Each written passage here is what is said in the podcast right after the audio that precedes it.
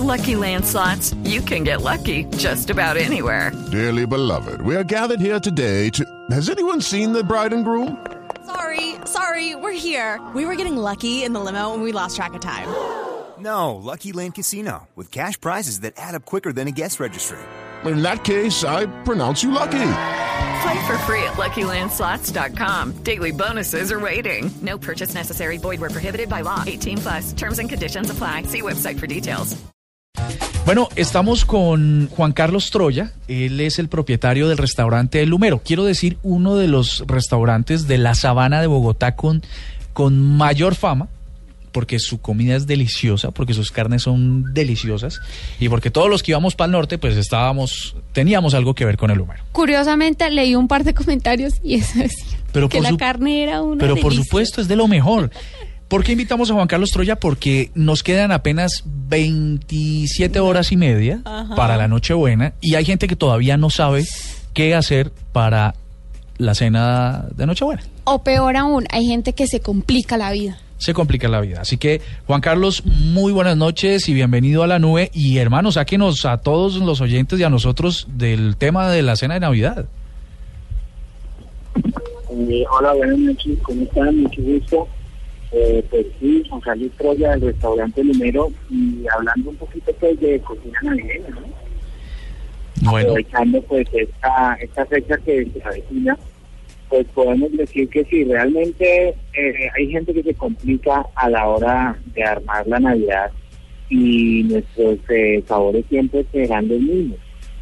Lo importante que yo veo es que la puesta en escena de una cena navideña es lo que lo que debería de, de tener un plus, ¿cierto?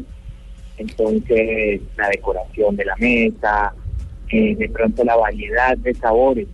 Cuando nosotros celebramos nuestra Navidad con un ajiaco, pues entonces es un plato único que ya lo conocemos y que nuestro regionalismo nos hace irnos hacia ese plato. Pero Sí. ¿qué pasaría si ese plato se sirviera en, unas, en unos platicos muy pequeños y fuera simplemente como a manera de, un pasaboca de ajiaco y le diéramos cabida de pronto a otras a otras experiencias de sabores y gastronómicas diferentes. No sé qué opinen ustedes sobre una mesa de trabajo.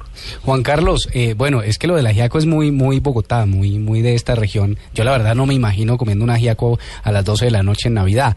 Pero Entonces, ¿qué comes en Navidad, por eh, ejemplo? eh, otras, otras, otras cosas, eso es lo que le voy a preguntar a Juan Carlos. Digamos que conociendo las diferencias en, en las regiones en Colombia, eh, definitivamente, ¿qué debe, qué no debe faltar en una mesa colombiana en Navidad? Pues yo pensaría que nosotros somos una fusión de sabores en todas las zonas del, del país, ¿cierto? Entonces, pues no podemos descartar definitivamente de pronto en una mesa navideña todos los sabores orientales o medio orientales que pueden llegar a tener la gastronomía cordobesa, ¿no es cierto? Pero eh, definitivamente nosotros debemos mezclar todas las cosas. Una mesa navideña en mi casa tiene un pernil de cordero a los 40 ajos, que no es un plato eh, difícil, eh, digo yo, fácil de digerir a nivel mental, pensar uno que le va a quedar 40 dientes de ajo a un pernil de cordero y se lo va a comer por tajaditas, ¿cierto? Sí. entonces no es fácil de asimilarlo. Pero, pero sí lo que yo uso en la mesa navideña de mi casa es tener una gran variedad en cantidades pequeñas que le indiquen a mis familiares que no es para que esa persona, una sola persona se coma todo el pernil de cordero que es pequeñito, sino tajaditas de muchas cosas, bocaditos de muchas cosas, diversidad de postres que a la, a la, al final pues son los mismos, ¿no? Nosotros terminamos haciendo arroz con leche, terminamos haciendo un merengón bien interesante, entonces eh, ahí es a donde, a donde yo puedo aportar algunas cosas en esta, en esta cena para el día de mañana. Bueno, Juan Carlos, en esta época es muy tradicional que esas personas que no tienen como tanta habilidad para el tema culinario accedan, por ejemplo, a páginas de internet, a tutoriales en YouTube, buscando pues lograr preparar algún plato para Nochebuena. Pero resulta acontece que hay muchas personas que pretenden, sin saber cocinar, modificar la receta. Entonces la receta le dice que va una pizza, eh, no sé, dos cucharadas de azúcar. No le voy a echar una porque eso queda muy dulce. O peor aún, entras a varias páginas y no todas las recetas resultan ser iguales. Algo tienen de diferente, sea una esencia de vainilla, sea una pizquita de sal, algo tienen distinto. ¿Se puede usted poner a modificar la receta así porque sí? Eh, pues mira, yo lo que lo que he tenido por experiencia es que uno puede fusilar muchas cosas de, de- del internet, de las páginas gastronómicas que, que en la red encontramos, etcétera. Uno lo puede hacer. Lo que pasa es que uno tiene que tener un criterio de lo que es la receta y no pretender cambiarla.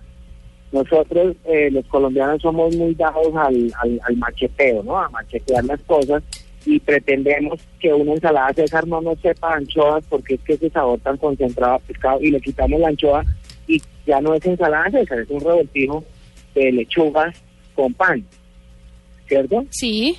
Entonces, a lo que yo invito a la gente es a que respetemos la receta, la comparemos entre dos o tres o cuatro y si hay alguna que tenga algún ingrediente que de pronto tienda más a la neutralidad que a sobrepasar los sabores originales de la receta, pues lo podemos incluir. Entonces, por decirte algo, no sería sano colocarle eh, a una ensalada de Cé- César, por decir algo, Sí. eh, si quiere los filetes de anchoa, colocarle sardinas también, porque las sardinas y las anchoas van a pelear durísimo y va a quedar horrible.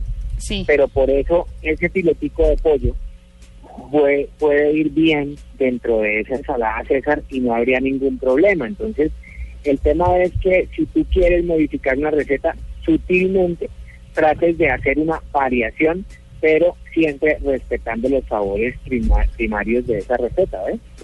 Juan Carlos, ¿dónde la gente puede leerlo, puede encontrarlo para, para conocer mucho más sobre, pues, sobre su trabajo? Redes Pues, sociales. Desde luego, dependiendo, dependiendo de lo que la gente quiera hacer, ¿cierto?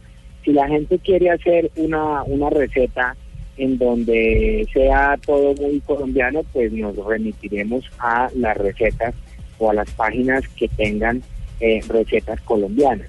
Yo a lo que a lo que los invito es a que eh, experimentemos diversas clases de sabores y entonces compramos un pedacito de pernil, ¿cierto? Compramos un pedacito, una pechuga de pavo, pero ¿qué sucede? Yo no tengo nada contra la industria salsamentaria, pero todo lo que la mayoría de los colombianos comen es un salchichón disfrazado de Navidad.